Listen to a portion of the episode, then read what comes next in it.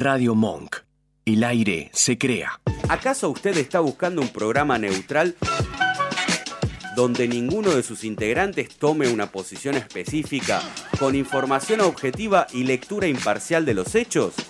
Entonces, cambie de emisora. Porque aquí comienza un programa en donde el debate político se ubica en el margen de lo convencional, con una producción totalmente ajena para la agenda de lo habitual y dentro de una transmisión forastera para los medios hegemónicos y tradicionales. En la hora de la merienda, acompañás a tu café con una ración de Contra todo pronóstico, el barcito donde nos juntamos a debatir sobre cultura política y que de paso nos hace precio. ¡Aea! Yo soy Sabalero. ¡Aea! Yo soy Sabalero.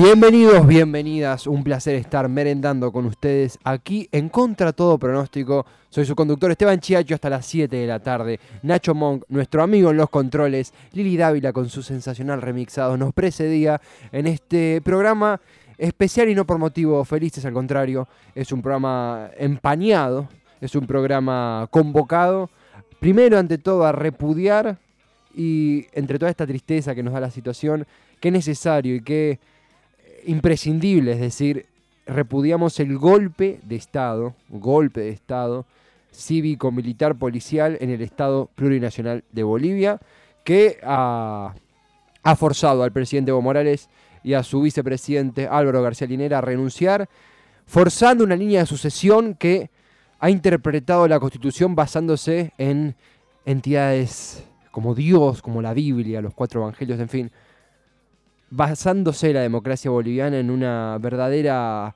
eh, pisoteada, hija de las botas militares de Camacho, de la complicidad del rival de Evo Morales en las últimas elecciones, Mesa, la complicidad del Departamento de Estado de los Estados Unidos, la alegría de Trump ante, esta, ante este atropello, ante esta democracia tomada de rehén en, en, Bolivia. Por eso, primero y principal, repudiamos en esta merienda política que tenemos el golpe de Estado en el Estado plurinacional de Bolivia. Vamos a ir ya, sin ningún tipo de escala, a hablar con nuestro primer invitado. Él es nuestro columnista en México, él es profesor allí, pero ante todo es un amigo de la casa. Y vamos a charlar un poco de el lugar en donde Evo Morales, el presidente que ha sido forzado a renunciar por las Fuerzas Armadas, está tomando asilo político. Hablamos de México, justamente. Abda Barroso, bienvenido a Contra Todo Pronóstico. Aquí Esteban Chiacho, ¿cómo estás? Gracias por estar con nosotros. Hola Esteban, como siempre que tenemos la oportunidad de hablar, eh, un placer para mí eh, participar con ustedes y, de partir de lo que de lo que nos va dejando el mundo día con día, ¿no? Totalmente, eh, día con día, hora a hora, segundo a segundo. Hace una semana un poco menos, si creíamos que íbamos a estar charlando de esto en el programa, nos hubieran llamado locos, nos hubiéramos llamado nosotros mismos locos, porque es, es increíble hablar de un Evo Morales en el exilio, con asilo político. Estuve leyendo un poquito sobre México y los asilos políticos justamente. Eh, aquí en Argentina tenemos el caso de Héctor Cámpora, que se exilió en México, fue refugiado. Eh, no es el mismo término, el término correcto sería exiliado en México. Las hijas de Salvador Allende y su viuda, eh, bueno, ni hablar Gabriel García Márquez, Rigoberta Menchú, José Martí. te hago una pregunta a, vos, Abda, como mexicano y como una persona que le gusta la política de su país, que la conoce. ¿Qué, sucede con México? Esa, ese apoyo transversal, ese hospedaje, si es un término un poco liviano, pero válido, en fin, que, se le brinda, en este caso, un presidente derrocado ilegítimamente. ¿Por qué México? ¿Por qué crees que se da? ¿Qué, es lo que sucede allí?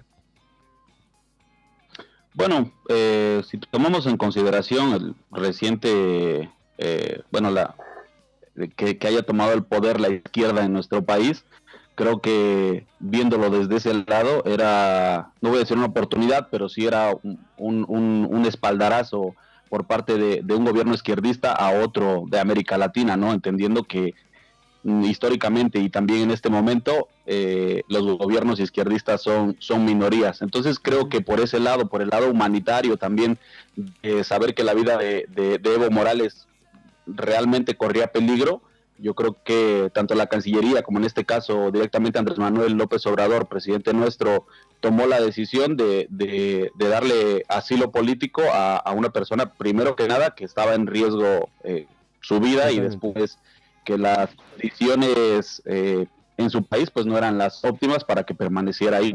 Totalmente, totalmente. Aquí tengo el página 12, un diario de aquí, que menciona, cito, al llegar a la Ciudad de México, Evo Morales, visiblemente cansado de un afectuoso saludo al canciller de México, Marcelo Ebrard.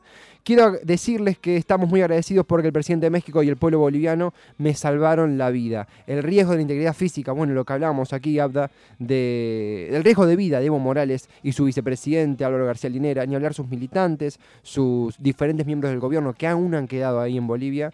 Eh, ¿Cómo ¿Cómo se ha dado también este cambio? Te lo reflexiono con vos en torno a ha pasado México, un pueblo hermano, eh, de un presidente que estuvo involucrado en bajezas terribles, como es el caso de los estudiantes de Ayotzinapa, ocultando pruebas, hablo de Peña Nieto, a un presidente que nada más y nada menos da asilo político a un Evo Morales con todo lo que representa en su historia y en este momento. Una ruptura ¿no? en la concepción que teníamos de los gobiernos que venían del PRI. En este caso, López Obrador rompe con esto de otro partido, del Morena. Pero más allá de esto, ¿cómo lo ha tomado la sociedad mexicana, la vida política mexicana? ¿Cómo crees que repercute? ¿Qué lectura haces? Mira, yo, yo te puedo decir, las personas a las que no teníamos beneficios, por decirlo de alguna forma, de, parte del gobierno, yo creo que lo hemos venido tomando de la mejor manera y en estos pocos meses de gobierno aún nos mantenemos con, con la esperanza de que las cosas vayan para mejor, ¿no? Entendiendo después y haciendo una lectura un poquito más amplia de que las cosas no van a ser para nada sencillas y que evidentemente todo, todo, todo las personas, tanto dentro del país como fuera, que, que se alinean a una corriente de pensamiento de derecha, no se la van a poner absolutamente nada fácil a Andrés Manuel López Obrador y que cada una de las decisiones que ha ido tomando en beneficio de nuestro país han sido criticadas y se, se, se enfocan más a veces al discurso y a la forma que tiene Andrés Manuel para, para hablar, que en realmente ver que se están atacando los problemas de fondo y, y, vamos, te repito, que no va a ser un proceso sencillo, que no va a ser un tema de un día para otro, pero que nosotros, los que te repito, no nos beneficiamos absolutamente de nada del gobierno anterior o de los gobiernos anteriores o de todos estos muchos años de, gobierno de derecha, estamos convencidos de que es el camino, de que no va a ser sencillo, no lo va a ser, y de que la crítica va a estar permanentemente durante los seis años, va a ser así, pero creo que las personas que estamos convencidas eh, vamos, no dudamos, ¿no? El problema son todos los que son, vamos a decirlo así, tibios o que están en medio y que se dejan llevar a veces por, por, por los vientos más ligeros, eh, que a veces eh, entran en esta cuestión de, dudar o de pensar que a lo mejor Andrés Manuel no, no, no terminará por ser la mejor decisión para nuestro país. También lo, llevo esto, Abda, estamos charlando aquí con Abda Barroso desde México, país que le ha dado asilo político. Bueno, le ha dado asilo político, eso se tiene una parte burocrática que lo termina por definir, pero hoy podemos hablar de, un asilo político efectivamente de México a Evo Morales y Álvaro García Linera, eh, ex presidente y ex vicepresidente de Bolivia en estos contextos tenemos que decir, mencionarlo así. También ha habido antes del golpe en Bolivia una reunión muy fructífera entre Alberto Fernández, presidente electo de Argentina, y eh, López Obrador, presidente de México. Las relaciones, las relaciones internacionales eh, bilaterales entre Argentina y México nunca fueron algo en primera plana, siempre Argentina durante el kirchnerismo se mantuvo más en lo que es eh, países del Mercosur, en lo que es Latinoamérica, con Macri, si bien hay muchas similitudes, Macri Peña Nieto, no hubo una conexión fuerte y ahora esto parece cambiar. Eh, te pido tu opinión, Abda, al respecto de qué opinás, qué sentís si algo realmente está cambiando en tu opinión en el futuro gobierno argentino, en el actual gobierno mexicano, y cómo te imaginas una posible cooperación comercial, social, cultural entre México y Argentina, si esto es, posible en tu opinión. Mira, yo creo que sí, yo, yo creo que a, la luz de los años y del tiempo y de los gobiernos de izquierda que han, que han estado presentes en Latinoamérica en la última década, eh, las alianzas a las que pueden aspirar, vamos a decirlo así, son pocas, ¿no? Por, por lo mismo de, lo que permea a Estados Unidos en Latinoamérica y vamos, eh, a lo mejor en menor grado, pero también en Sudamérica, ¿no? Eh, si, si, si más países tienen un gobierno de izquierda, creo que las alianzas se tienen que dar automáticamente, ¿no? La verdad, te soy honesto, me sorprendió bastante que lo primero que hizo prácticamente Fernández al, al haber sido electo presidente fue reunirse con Andrés Manuel me da mucho gusto porque tú sabes, como, como lo comentaste hace un momento cuando, cuando me presentaste, eh, esta relación de amistad que tenemos a la distancia con Argentina hace que a mí también eh, esté un poquito al pendiente de lo que pasa con la vida política de, tu país. y, y, el hecho de encontrarnos en este momento histórico con gobiernos similares y con la esperanza de que las cosas puedan mejorar después de lo mal que ha estado Argentina en el último tiempo, eh, me agrada mucho la idea de que se pueda dar esta relación, entendiendo que nosotros siempre hemos sido vistos como el patrio trasero de Estados Unidos y que hay, veces que no tenemos tampoco tanta alternativa para, para salir de esta de este círculo vicioso con, nuestros vecinos del norte, el hecho de que haya más países que se encolumnen en, en la forma de, de, hacer política, creo que es benéfico para, para nuestro país y en este caso también para, para ustedes saber que ahí hay cierta resistencia también de México que está tan allegado a Estados Unidos y que te puedas o que puedas aspirar a alguna alianza en, los respectivos gobiernos, creo que es bastante positivo, ¿no? Abda, eh, siempre es un placer charlar con vos y en este contexto donde la historia, en el buen sentido, nos, nos empuja a dialogar, en, en la esfera mayor a Alberto Fernández y a López Obrador en, en la cotidianidad nuestra a nosotros dos, que bueno, somos ciudadanos, ni más ni menos, ojo, eh, pero que Argentina y México se aproximan, da esperanza, más en esto, con los gobiernos que vienen en Argentina, que vendrá en, que, perdón, que vienen en Argentina, que ya está establecido en México, con todas las dificultades y con todas las la otra parte, por así llamar, que, describías. Eh, y es tremendamente interesante también charlar con vos por todo lo que aportás desde la mirada de un pueblo hermano, un país que se está aproximando, nos estamos aproximando como es México. Te pido una última reflexión, algo eh, desde lo personal, si se quiere, se puede decir así. Leíamos al principio, repasábamos que bueno, México supo dar asilo político a personalidades de la talla de, Gabriel García Márquez, bueno, la familia de, Allende, eh, Rigoberta Menchú, José Martí. En, en el mexicano, la mexicana, en la comunidad, ¿Crees que existe ese asilo, ese concepto del resguardo del necesitado o necesitada, del que está en problemas, de, ante la injusticia, en este caso, ante la persecución? ¿Crees que hay algo intrínseco en su historia para, en el buen sentido, llevarlos a, a dar asilo? ¿Qué lectura haces como reflexión final? Sí, mira, yo, yo soy de la idea de que históricamente, al haber sido un pueblo despojado desde, desde los inicios mismos de, de, de, nosotros como mexicanos, hablo puntualmente, o sea, de, una época posterior a, la, a, la, a la, conquista, desde ese hecho yo creo que lo tenemos, no sé si decírtelo así, en el corazón, el hecho de, saber que, que, nosotros tenemos que ponernos del lado del necesitado, ¿no? Y creo que el pueblo mexicano sí es un pueblo que arropa, sí es un pueblo que, en el que te puedes sentir, si no como en casa, pero lo más cercano a, aunque en el último tiempo eh, está esta contradicción a veces de nosotros, ¿no? por ejemplo, en el tema de los migrantes, un tema bastante concreto, que hay veces que la gente hace, hace, hace, cierra los ojos ante, ante una bestialidad que sucede en, la frontera sur y más con este tema de, la presión de Estados Unidos. Creo que ahí e, esa ambivalencia no es buena para lo que históricamente ha sido el pueblo mexicano, ¿no? Eh, entiendo que haya desconfianza dentro de nuestro pueblo, entiendo que haya ese, ese sentido de inseguridad también, pero este, este hecho puntual de, Evo Morales nos debe hacer recordar que, como, como bien comentabas, ¿no? Todo, todos, eh, durante distintos periodos de la historia de nuestro país hemos sido refugio para personas que realmente lo han necesitado y ojalá que se pueda hacer política por los migrantes que tienen que atravesar nuestro territorio para ir lamentablemente en una búsqueda de mejor vida hacia Estados Unidos, pero que no seamos nosotros los mexicanos los que pongamos la traba para que nuestros hermanos centroamericanos puedan aspirar a, un nivel de vida mejor que lamentablemente no tienen en sus países, ¿no? Haría esa reflexión final de que ojalá que no que tanto desde las esferas políticas como de lo personal, que a lo mejor las personas que son más cercanas y que tienen este contacto directo con los migrantes, puedan eh, encontrar ese, ese gen que tenemos los mexicanos y, podamos conectar con nuestros hermanos centroamericanos. Abda, eh, bellísima, bellísima reflexión y que abrazamos desde aquí. Queremos mandar a vos un gran abrazo y por extensión a ti, a todo el pueblo mexicano. Eh, realmente gracias por tu tiempo y será hasta la próxima charla, si te parece.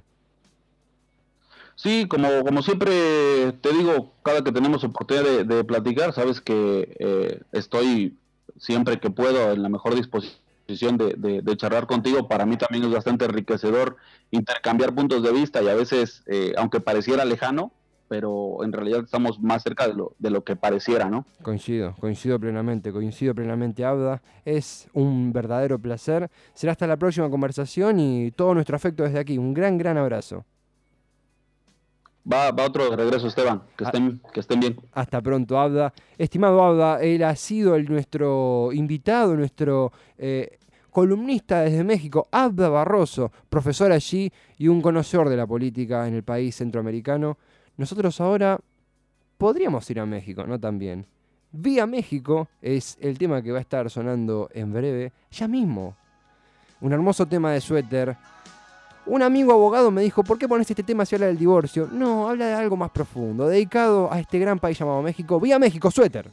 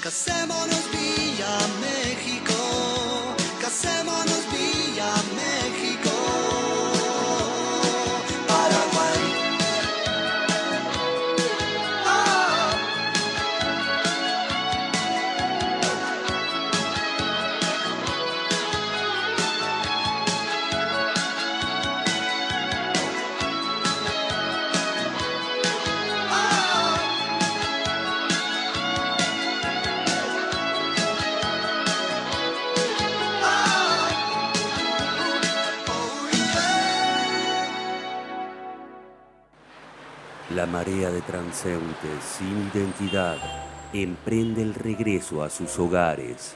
Cotiza en alto una buena taza de café y algo de ropa cómoda.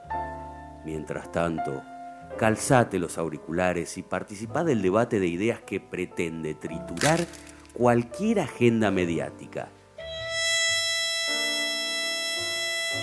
Estamos en contra de lo predecible, a favor de las propias conclusiones y también somos fanáticos de una buena merienda. Esto es contra todo pronóstico, la política como nunca antes la habías visto.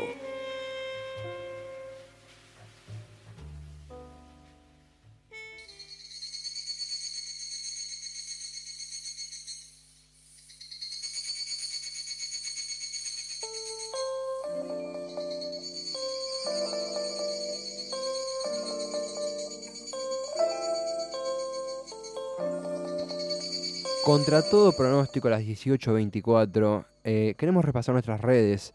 Estamos en Twitter como arroba contra todo radio, en Instagram como contra todo radio, página web contratodopronóstico.com.ar, donde subimos todas las columnas, todos los capítulos, todo lo importante que pasa por aquí.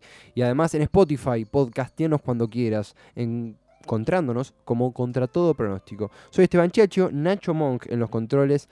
Hablamos de redes, de medios. Ahí ya nos hace la señal nuestro operador de que está enganchada la siguiente columnista porque se viene la columna víbora de Guadalupe, As No Was Iru Pequilla en Twitter e Instagram y además compañera, amiga de la casa en el programa Víboras. ¿De qué vamos a hablar? De medios de comunicación. Lo que dijeron y lo que ocultaron los medios de comunicación. Guadalupe, soy Esteban Chacho, te saludo. ¿Cómo estás? Bienvenida al programa de vuelta. ¿Cómo estás, compañero? Compañera. ¿Todo bien? Eh, muy contento de que estés del otro lado para charlar un poco sobre lo que mencionábamos, qué se ha dicho, pero sobre todo qué se ha ocultado en los medios de comunicación.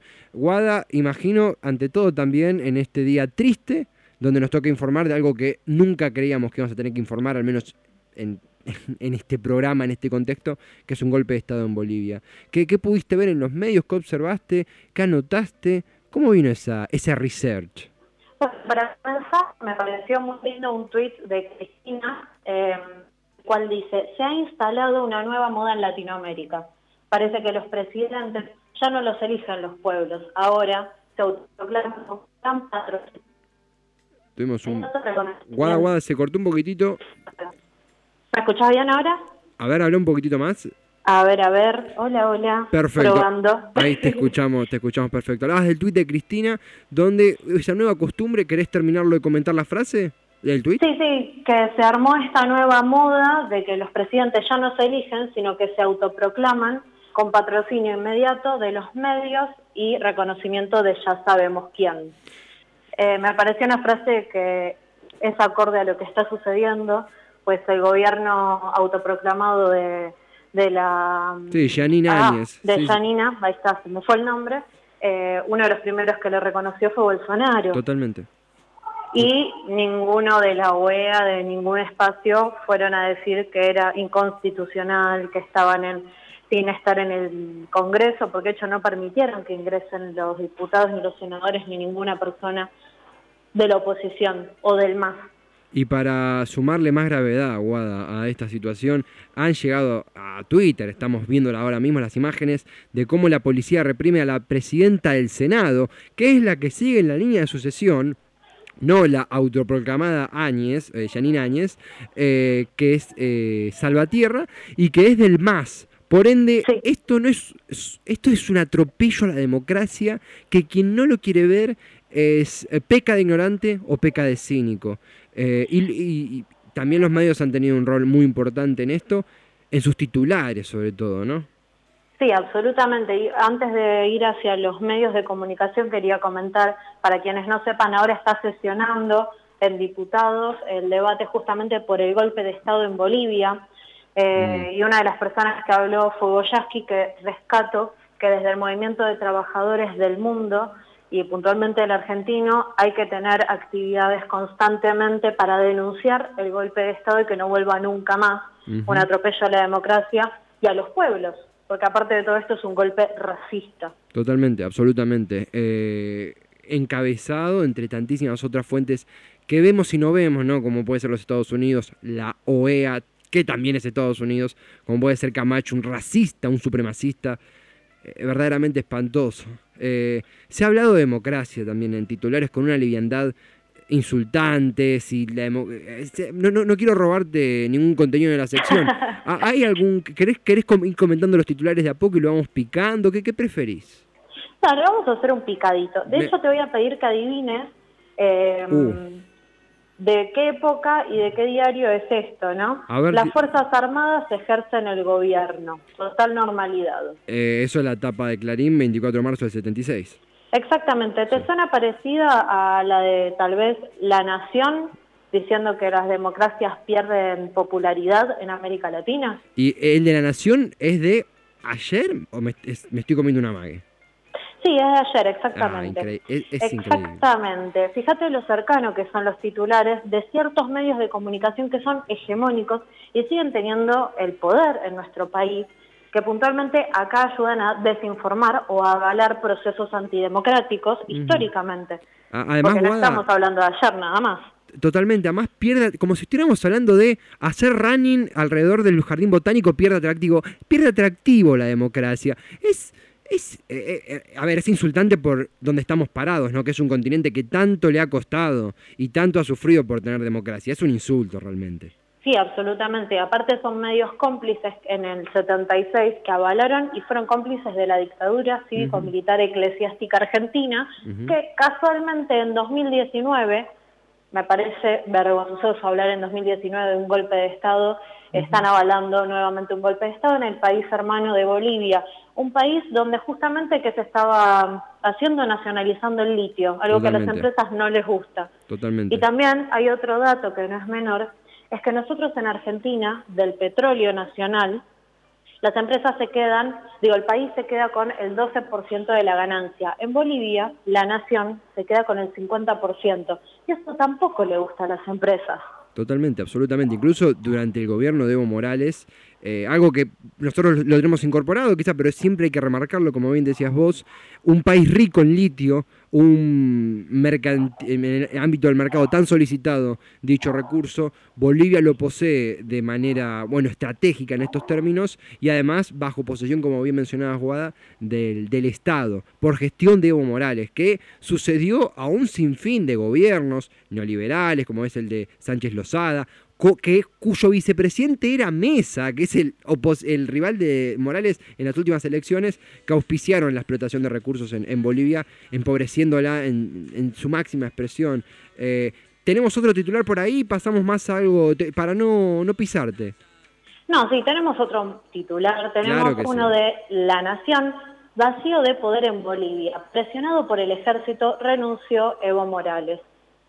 Esta, cuesti- esta cuestión tibia del tratamiento, ¿no? Bueno, ya tenemos que reconocer que es un golpe de Estado porque se está debatiendo en el país, porque se está debatiendo en el mundo, porque ya los, los atacaron por todos lados después de decir que perdió popularidad la democracia en Latinoamérica. Tuvieron que decir que era un golpe de Estado, pero diciendo que había un vacío de poder. Un vacío de poder provocado en todo caso, porque es un vacío de poder hijo de eh, la presión de las Fuerzas Armadas, de, el, cómplice partidario, ¿no? Porque Evo bien decía, es un golpe cívico, policial, militar, porque hay una complicidad del, del en las elecciones Mesa.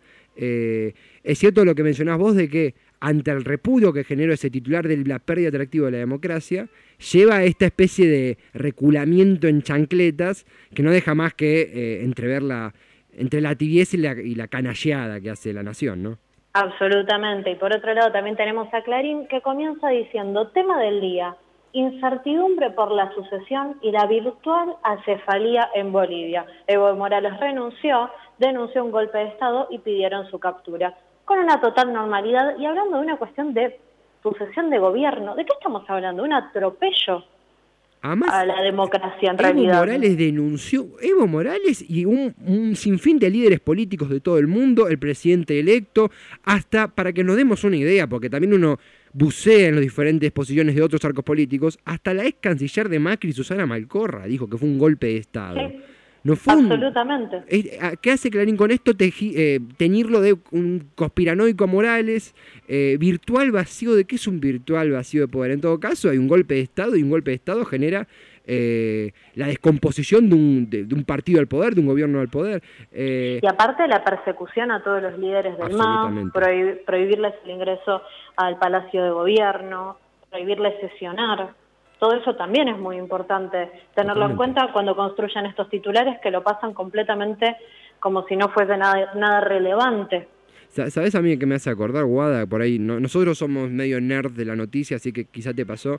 ¿Viste cuando por ahí, eh, voy a decir algo que, que, que feo, eh, que yo me, es una autocrítica hacia mí incluso. Uno por ahí lee en un, no sé, en, en Uganda, en Albania, en un país que uno no conoce mucho y que difícilmente lo puede ubicar en el mapa, lee esto y lo naturaliza y dice, ah, bueno, quilombo de ellos. Sí, andás a ver qué pasó. Bueno, si Wikipedia no está traducida, ni sé qué pasó. Y hoy nos pasa enfrente nuestro, nos pasa con un país hermano, un pueblo hermano, y, y cómo nos sacó de la comodidad o del confort ideológico de que la democracia era algo, algo que no se iba a resquebrajar. Increíblemente tenemos que decirlo, la democracia en el continente no eh, está resquebrajada, está rehén incluso en Bolivia de las botas. Es triste, pero Sí, es necesario aceptarlo y luchar contra eso, ¿no? Sí, aparte, un- dato que no es menor, en Bolivia justamente atan a los periodistas, Sí. no los dejan expresarse, encuentran que están grabando algo, les rompen o les roban el celular hasta asegurarse de que esa información no pueda salir a la luz. Eso también es muy grave y es, y es importante denunciarlo, porque dentro de los medios de comunicación bolivianos no están diciendo que hay un golpe de Estado, obviamente, como acá que decían que hay un nuevo gobierno que le pintó ser, sentarse a un militar en el 76 a ser presidente. Y otra cosa, hablando de complicidades de estos diarios históricos de nuestro país, debo reconocer que ámbito financiero, Infobae y otros medios lo trataron con mucho más cuidado y respeto. Por eso no traje titulares de estos medios. Sin embargo, hay otro más de Clarín, para variar, Qué que, raro. es- que- que lo ponen en, una, no- en la sección de opinión a un debate. Bolivia, dos puntos. No hubo golpe de Estado. O sea, es debate y el título es ese. Claro, o sea, Más autoritario no hay. Claro, debatamos un poquito, ¿te parece? No hubo un golpe de Estado, no, para nada. Y empiezan a poner opiniones de por qué no es un golpe de Estado que hagan renunciar por la fuerza a un presidente, amenazándolo a él, a su familia, a la familia de los ministros, fin- Realmente es siniestro el tratamiento que se está dando dentro de ciertos medios de comunicación dentro de nuestro país. La importancia de los comunicadores, Mm. y ahí está, eh, uno no se hace comunicador para callar las verdades, uno no se hace comunicador para ser cómplice de los episodios más horrorosos de las historias de nuestro país y del mundo. Además, Guada, sa- ¿sabes también que, me disparás con esto? Eh, pensando, uno a veces, mm, los dos hacemos radio, eh, nos gusta hacerlo por pasión, hobby, profesión, X, cada uno tiene sus motivos, y a veces uno ante diferentes situaciones dice, muestro mi posición, me muestro más neutral, en esto opino, en esto no, puedo haber preguntado algo, no. Ahora, en estos momentos donde la bota militar está sobre nuestras cabezas, o las cabezas de un pueblo hermano, o afectando a una comunidad que tanto queremos y que creemos en una, una comunión con ellos latinoamericana, es imposible quedarse eh, callado, hacerse una especie de esa, esa diplomacia a lo Jorge Faurie, donde regatea constantemente condenar un golpe de Estado. Es, es imposible, es canallesco no, no, no denunciarlo y no blanquearlo y no hablar de, de- ello. Eh, ha sido este repaso que hacía de los medios, eh, que ¿Cómo nos subestiman? Me deja también eso. ¿Cómo subestiman a los lectores, a la gente? ¿Cómo manipulan? Eh, es un desafío para los medios alternativos también, ¿no? El proponer y luchar por una agenda alternativa mediática.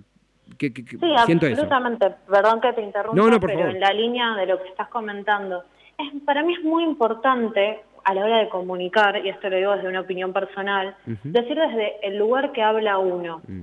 Porque no es lo mismo que yo venga, me siente en Radio Monk y diga, hola, soy una persona neutral y te digo absolutamente mi, toda mi ideología camuflada de una objetividad inexistente. Porque yo no soy objetiva porque no soy objeto. Entonces, la importancia de aclarar desde qué lugar estás hablando, desde qué espacio, es muy importante a la hora de hacer la verdad, el relato que estás contando. Totalmente, absolutamente, absolutamente.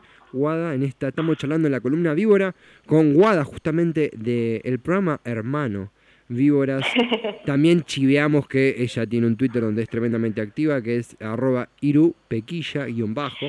Eh, más, más activa en Instagram, podríamos decir. En Twitter mucho retuiteo de Bien. las noticias. pero en Instagram se repite el nombre, es Iru. por- me sale pronunciarlo mal, Irupequilla. Irupequilla. Irupequilla. Irupequilla, con Por- doble L Exacto, y con Q.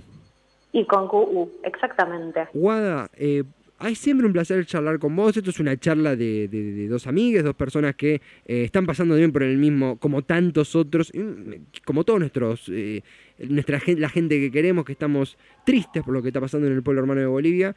Te pido para concluir una última reflexión en torno a los videos que han circulado, el, el video de Evo y Álvaro partiendo. Eh, ¿Qué crees que, eh, cómo crees que se continúa la lucha de los medios, desde los medios alternativos, en víboras, por ejemplo, en contra todo pronóstico? ¿Una reflexión final? Mira, eh, primero seguir denunciando siempre. Uy, perdón, justo empezó a pasar gente hablando. No pasa nada, Eh, no pasa nada. primero, eh, seguir denunciando siempre todas las problemáticas alrededor de la, de, de la libertad de los pueblos y de justamente el recorte en línea de derechos. También destacar la importancia de los medios alternativos como un espacio para poder expresar cosas de otra manera, desde otro lugar, sin una bajada de línea que te censure. Y también me gustaría cerrar con un fragmentito de Eduardo Galeano, donde dice que América, en América todos tenemos algo de sangre originaria, algunos en las venas y otros en las manos. Creo que el pueblo boliviano, el pueblo hermano está viviendo un golpe, creo, y lo sabemos todos, porque todos, eh, con el acto de las fuerzas, recortando la huipala del escudo de las Fuerzas Armadas y poniendo que se terminó toda esta cosa de los pueblos originarios, no sé qué, no sé cuánto, la autoproclamada presidenta entrando con el Evangelio eh, a la jura, entre comillas, de su, entre comillas, presidencia, que en realidad no lo es, porque es un atropello a la democracia, Totalmente. que hay que decirlo las veces que sea necesario para que quede fijo ese concepto, ¿no? Totalmente. Eh, bueno, me parece que es una gran verdad de Eduardo Galeano trasladada hoy a la actualidad, lamentablemente.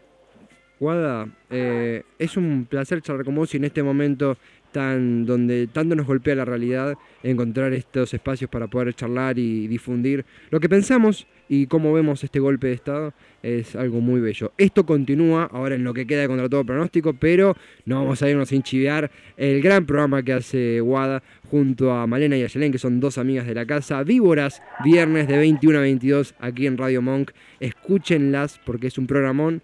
No porque haya salido yo el último viernes. Eh, Yo este viernes no voy a estar, sin embargo, tengo una columna grabada, así que más les vale que nos escuchen a todos, a todas, eh, y obvio que es un placer compartir este espacio con ustedes y agradecer justamente a vos, eh, Tevi, la importancia de tu programa también a la hora de clarificar ciertos procesos políticos y traerlos un poco a- al castellano, ¿no? Porque muchas veces se habla con tecnicismos y de una manera muy frívola y lejana a las, a las personas y vos lo haces mucho más accesible. por favor, Guada, que no sabes cuánto, cuánto valoro esas palabras tan lindas. Te mandamos todo nuestro afecto desde aquí en esta gran, linda e inolvidable columna víbora. Será hasta la próxima, Guada. Un gran, gran abrazo y que tengas una gran tarde. Gracias y que Bolivia sea libre. que Bolivia sea libre. Eso es lo que decimos en este programa, en Víboras, en todo Radio Monk. Era Guada Murgida con su columna Víbora, eh, muy conmovedora e interpelando. Eh, algo que tanto vamos a, por más que caigamos quizá en algunos términos repetitivos nos duele genuinamente no- nos duele ver imágenes de lo que pasa en Bolivia porque tenemos sensibilidad y porque sabemos en qué continente estamos un continente donde las botas tanto han masacrado violado mutilado perseguido censurado y matado que es inevitable no em- empatizar eh, y no convocarse a denunciar lo que está pasando en, en Bolivia. Es tan grande la masacre, en base a recursos naturales, vidas humanas en juego, destrucción de, un orden político, persecución de los integrantes del MAS, el partido de Evo, que eh, uno alcanza las palabras, uno siempre se queda corto, siempre lamentablemente aparece algo nuevo, un nuevo trending topic denunciando, por más que suene medio banal, un nuevo trending topic denunciando una nueva falencia, nuevo, un nuevo ataque. En fin, insistimos en repudiar fuertemente el golpe de Estado en Bolivia, porque ante todo somos latinoamericanos. Vamos a tener ahora, tras un separador, una nota que tuvimos, que grabamos, porque bueno, esta persona eh, está muy activa y estamos muy contentos que sea así, grabamos vía Skype con eh, Carmen Baez. Carmen Baez es una médica. Cuando tenía, iba a decir mi edad, ya me estaba sacando unos años, yo tengo 22. Cuando tenía 19, Carmen Baez, edad universitaria, fue perseguida por la dictadura militar y tuvo que exiliarse. No en México, como es el caso de Evo, sino en Mozambique, un país del sureste eh, africano, que estaba en plena revolución socialista. Y Carmen, colaboró con la revolución y con la construcción de ese Estado. Hoy vive en Argentina, es médica, charló con nosotros, es una nota sencillamente imperdible. Después del separador, una inolvidable charla con Carmen Baez. Ya volvemos. perceives all things conjoined the past, the future, and the present. Everything flows, and all is connected. This eye is not merely seeing reality, it is touching the truth, the truth, the truth. Cortado o largo, oficialista u opositor, grasa o de mandato, derecha o izquierda, azúcar o edulcorante, política a puertas cerradas o a micrófono abierto. There is nothing to fear. En este rincón de la existencia intentamos dilucidar el horizonte político nacional e internacional, mojando la medialuna de nuestras dudas en el ardiente café de la realidad.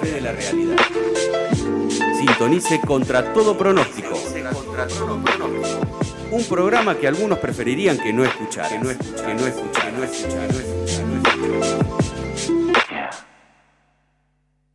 Continuamos aquí en Contra Todo Pronóstico con un reportaje emocionante, tremendamente lindo que estamos por atravesar. Ella es médica de general eh, dentro del área de la salud pública y con una experiencia muy fuerte, muy amplia, que incluye en su génesis a un exilio en África. Ese es el título de una película que ahora está en el cine Gaumont, entre tantos otros cines, o Gaumont, como también se llama, a las 5 de la tarde todos los días. Pero queremos hablar con una de las protagonistas, justamente la estábamos presentando. Su nombre es Carmen Báez. Carmen, bienvenida contra todo pronóstico, ¿cómo estás? Bien, muchas gracias Esteban por la invitación. Es, es un placer realmente. Carmen, eh, vamos a comenzar un poco también por lo que nos tenemos a nuestras espaldas, una realidad que es intensa, que es muy fuerte. Vos de joven, eh, en tus primeros años, eh, sos nacida en Argentina, atravesaste lo que es la dictadura militar, eso implicó un exilio en Mozambique, pero antes de eso te quiero preguntar lo que es la persecución, lo que es el exilio, nada más y nada menos, desde tus zapatos, ¿cómo vivís lo que está sucediendo en- con el golpe en Bolivia, con la situación de Evo Morales? ¿Cómo lo estás leyendo y qué te genera vos con tu experiencia a tus espaldas? Bueno, eh, mi exilio primero no fue el exilio de Argentina eh, en el 76, sino mi primer exilio fue, como siempre digo, dentro del útero de mi, de mi madre, porque mis padres son exilados paraguayos y mi papá eh, tuvo que escaparse del Paraguay de un día para el otro, perseguido por Stroessner, y yo, mi mamá estaba embarazada tres meses. Así, siempre, así que siempre digo que mi primer exilio fue dentro del útero de mi madre. Eh, y bueno, y que sí, como toda la gente de mi generación, en dictaduras. No fue la dictadura del 76, tuvimos una dictadura atrás de la otra. Nosotros, como ustedes los jóvenes, no votábamos. Eh, yo fui al Nacional Buenos Aires, eh, los recuerdos eran marchas y marchas y, y carros nocturnos. Por ahí en esa altura no entendíamos mu- mucho, hasta el 73 que fue el golpe en Chile, el primer golpe que lo vivimos así como adolescentes, eh, eh, que vivíamos en la calle en solidaridad con Chile, eh, siendo el 73 ya la represión había menguado y ya teníamos un gobierno, un gobierno democrático. Eh, bueno, yo milité en la Juventud Guevarista, eh, en el frente secundario, estudiante secundaria. Y bueno, hasta el 76 quedó el golpe y bueno, eh, como, como lo dije en la película, eh, fui secuestrada con toda mi familia eh, pocos meses después, en mayo, dos meses después del golpe militar. Eh, por ser estudiante secundaria, no era ni- ningún cuadro eh, muy, muy alto, digamos, de, la, de las organizaciones ni nada, era una, como dije, una ni siquiera dirigente, era una militante, como las chicas ahora con el pañuelo verde, ¿no? Eh, que queríamos un mundo mejor, queríamos una sociedad diferente y mm, entonces, eh, si bien para mí el exilio eh, lo viví en la casa de mis padres, crecí dentro de una casa donde solo se hablaba de regresar al Paraguay, de liberar al Paraguay, luchaba por eso activamente. Eh, después me tocó el mío eh, y ver ahora todo esto y, y estar en contacto con amigas en Bolivia que no sabemos qué puede pasar con ellas, que todo esto de, de, de, de, de Evo, de poder llegar o no llegar, eh, produce mucha angustia. Produce angustia para las calles de Chile, eh, cuando agarran a las chicas y sea, saber que las violan y el mundo entero está viendo, no quiere ver, da mucha angustia. Eh, lo que está pasando en este momento, que el pobre Evo parece que fuera un genocida, que no puede sobrevolar países donde está Ujú. haciendo de seguidores, de vendidos, que solo responden a Estados Unidos. Así que bueno, es un momento sí, produce angustia, pero al mismo tiempo eh, más claridad de dónde está, dónde están los que no quieren que los pueblos y que los pobres puedan tener una vida mejor. Y bueno. Absolutamente.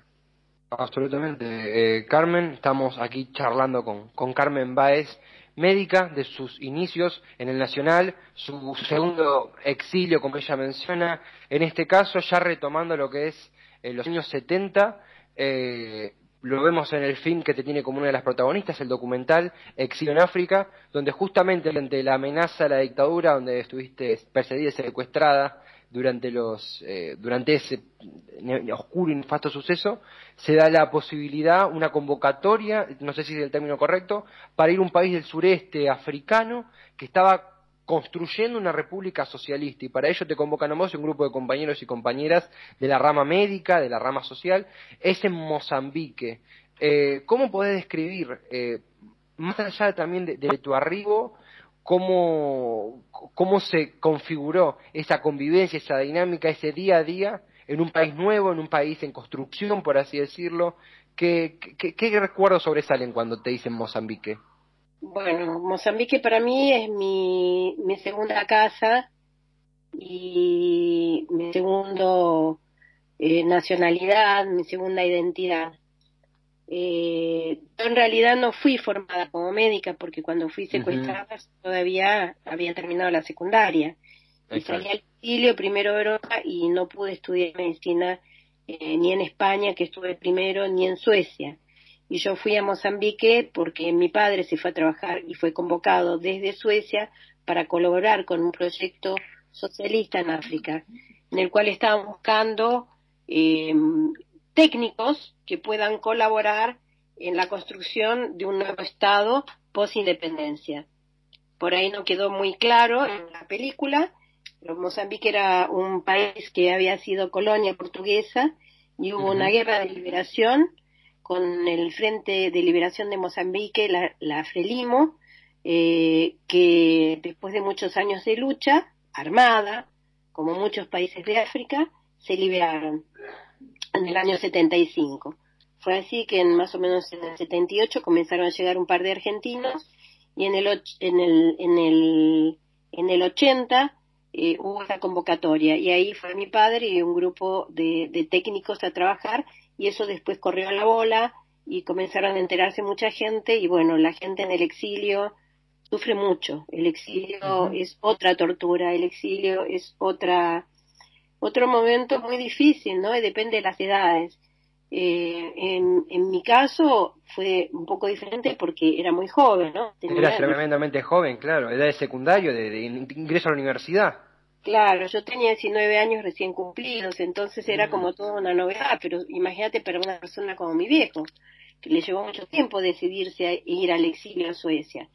Entonces Imagino. aparece esta oportunidad y bueno, como que salieron corriendo un montón de gente diciendo vamos a hacer algo y a colaborar con un proyecto de país, con un proyecto donde podemos hacer, ofrecer y aprender. Y bueno, y así fueron esta gente, yo fui a estudiar, yo me hice, médica, estudié medicina en la Universidad de Mozambique llamada Eduardo Montlane, eh, que lleva el nombre de un gran dirigente de la Frelimo, que lo mataron por una carta bomba, Eduardo Montlane. Y me formé con una currícula revolucionaria, yo no lo sabía, lo supe muchos años después, eh, donde formaban a las personas para la realidad de Mozambique eh, con una formación muy integral, con mucha práctica y desde la comunidad. Eh, Y te hago una consulta justamente co- con esto, Carmen, ¿no? en, en- en términos de esa eh, educación revolucionaria o, en términos revolucionarios que, que, que la fuiste concientizando de su magnitud a lo largo de- del tiempo, la construcción de un país, una república que justamente se emancipaba de Portugal y buscó una identidad propia de, de ideología socialista de, de ideología inclusiva. Eh, quizás es una pregunta demasiado abierta, pero ¿cómo es la, la- ver la construcción de una nación nada más y nada menos desde adentro? ¿Cómo, ¿Cómo se desarrollaba en ese día a día la idea de un fin mayor que era el nuevo Mozambique? ¿Cómo se podría describir? Y primera cosa, no te sentías que estabas en el exilio, porque estabas construyendo en el día a día, en el cotidiano, ¿no? Eh, o por lo menos en mi caso. Eh, eh, el modelo que se aplicó en Mozambique era un poco soviético, un poco cubano, con mucha organización de los barrios, con mucha participación a nivel barrial, con mucha participación eh, a nivel estudiantil. eh, con, la mujer tenía un papel muy importante, eh, el léxico, los objetivos, la radio, era una sociedad diferente, pero al mismo tiempo era una sociedad que vivía, un país que era vecino al lado del monstruo, que era Sudáfrica, donde estaba el sistema del apartheid. Totalmente. Entonces estaba bloqueada, eh, no había nada, eh, muy poco, vos ibas a un negocio, encontrabas cajas, una arriba de otro tipo pirámide, eran cajas de té vacías, prácticamente no había nada. Creo que en la película habla Marta que ibas a un bar y tomabas por ahí agua con azúcar, porque no había Claro. ni té. Y esa falta, esa, ese impulso que daba el líder Zamora Mayer, que era uno de los líderes más carismáticos de, de toda la historia, Fidel lo describía que era el líder que le, le cantaba a su pueblo, ¿no? Eh, Zamora eh, inyectaba eso, ¿no? Inyectaba eh, todos los principios revolucionarios y, y uno se sentía apenas llegaba como parte de ese movimiento que era lo que uno había soñado de justicia social. Sin, que- sin, sin haber redistribución de nada porque no había quedado nada estaban completamente bloqueados. Pero el hecho que lo poco que teníamos lo compartíamos el hecho de poder participar y tomar decisiones desde abajo desde las estructuras de masas que ellos llamaban fue una experiencia realmente que marcó la vida. Marcó nuestra vida también no tener muchas cosas, ¿no? Un pedacito de papel, eh, darle valor, dar valor a un huevo, dar valor o pensar así que puede comer mi hijo o, o no. Yo eh, no tenía en ese momento hijos, los tuve más tarde. eh, y, y nos marcó mucho en poder conocer otra realidad, que era una realidad africana, pero con un desafío de que sí se puede un mundo mejor. Pero bueno, eh, desgraciadamente no, no, no siguió porque, bueno, por muchas razones que se analizan ahí en la película, ¿no? Ah, absolutamente, hay, hay un, un cierre muy tremendamente interesante que, que deja una reflexión muy profunda de esta frase, las luchas que son círculo, que se empiezan quizá en cualquier parte, más nunca se abandonan, porque vemos a agentes que retoman en diferentes formas, ni hablar de los que están sucediendo ahora mismo a nuestras espaldas, lo que sucede también en África en otro contexto. Te hago una consulta, Carmen, para, Sí. Para comenzar a concluir esta, historia que es tan increíble de un exilio en África, en Mozambique, la construcción de una república socialista. Vos retomaste Argentina, también estuviste en Sudáfrica, hiciste una vasta carrera en el sector de la salud pública. Te consulto cómo se ve uno que, yo en mi caso tengo 22, quienes hacemos el programa rondamos los, 20, los primeros 20, y vemos estas historias y decimos, wow, eh, es- eh, usted hizo algo increíble. Qué placer sería poder algún día poder decir lo mismo yo, quien escucho a mi compañero de mesa, eh, quien opera acá en la radio. Yo te consulto justamente eh, para los jóvenes, nosotros que estamos en una etapa diferente de lo que es una dictadura, sin embargo con algunos agentes que se replican, ¿qué consejo te gustaría dar o qué experiencia brindás? ¿Qué mensaje te gusta comentarle a los jóvenes que se aproximan a conocer esta, esta aventura, esta experiencia, esta vivencia? Bueno, primero son jóvenes los que hicieron la película. eh, Y para mí fue muy importante eso, ¿no? reivindicar una parte de la historia, de la memoria eh, eh, por jóvenes. Y que vos me llamas y me invites a este, a este programa también, porque ahí está el secreto. Los pueblos que no tienen memoria no pueden seguir, no pueden seguir en la lucha. Y yo creo que sí aprendimos eh, en los últimos años a ejercer la memoria, a ejercerla en todo momento, en cada acto, y, y- y confío mucho en que ustedes van a ya tomaron la posta, eh, y todo lo que hagan lo hagan con memoria, lo hagan con mucha reflexión, pero nunca subestimar al enemigo. Eh, y el enemigo, por ahí no ponerle la palabra que era la que usábamos nosotros, pero subestimar a los poderes, ¿no? Totalmente. Eh, Totalmente, eh, totalmente. Porque incluso si analizamos un poco Evo, yo me pregunto, ¿no? Se subestimó lo que podían llegar a ser, ¿no? A veces pensamos que llegamos, ganamos, eh, estamos donde estamos, en un municipio, en un lugar trabajando, y eh, me estoy entregando 100%, pero por atrás hay otras fuerzas ocultas que no van a permitir que eso siga pasando. Entonces lo que tenemos que hacer es formarnos mucho, leer mucho y, y poder nosotros, eh, los jóvenes de la clase media, poder hacer acercarnos a las comunidades. Es en las comunidades eh, que, que están las respuestas. Es en las comunidades donde tenemos que nutrirnos y también tenemos mucho que brindar y darles a ellas que siempre eh, van a ser las que van a defender cualquier proyecto de país. Eh, Carmen, no aislarnos, no aislarnos. Perdón, perdón. Carmen, eh, ha sido un placer realmente hermoso esta, esta conversación que podemos decir que es un tráiler de una hermosa película llamada Exilio en África que te tiene a vos como una de las protagonistas, dirigida por Ernesto Aguilar y Marcela Supici- Supicic, perdón. Eh, está en el cine Gaumont, en el espacio Inca, Sala Gaumont, dicho en términos correctos, a las 5 de la tarde todos los días. Carmen, gracias de verdad por tu tiempo, ha sido hermoso charlar contigo.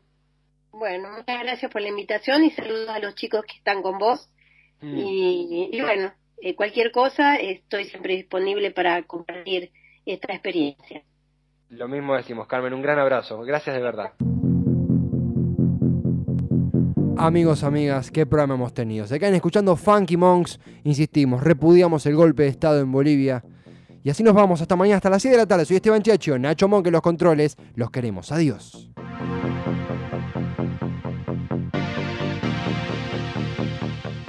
Radio Monk.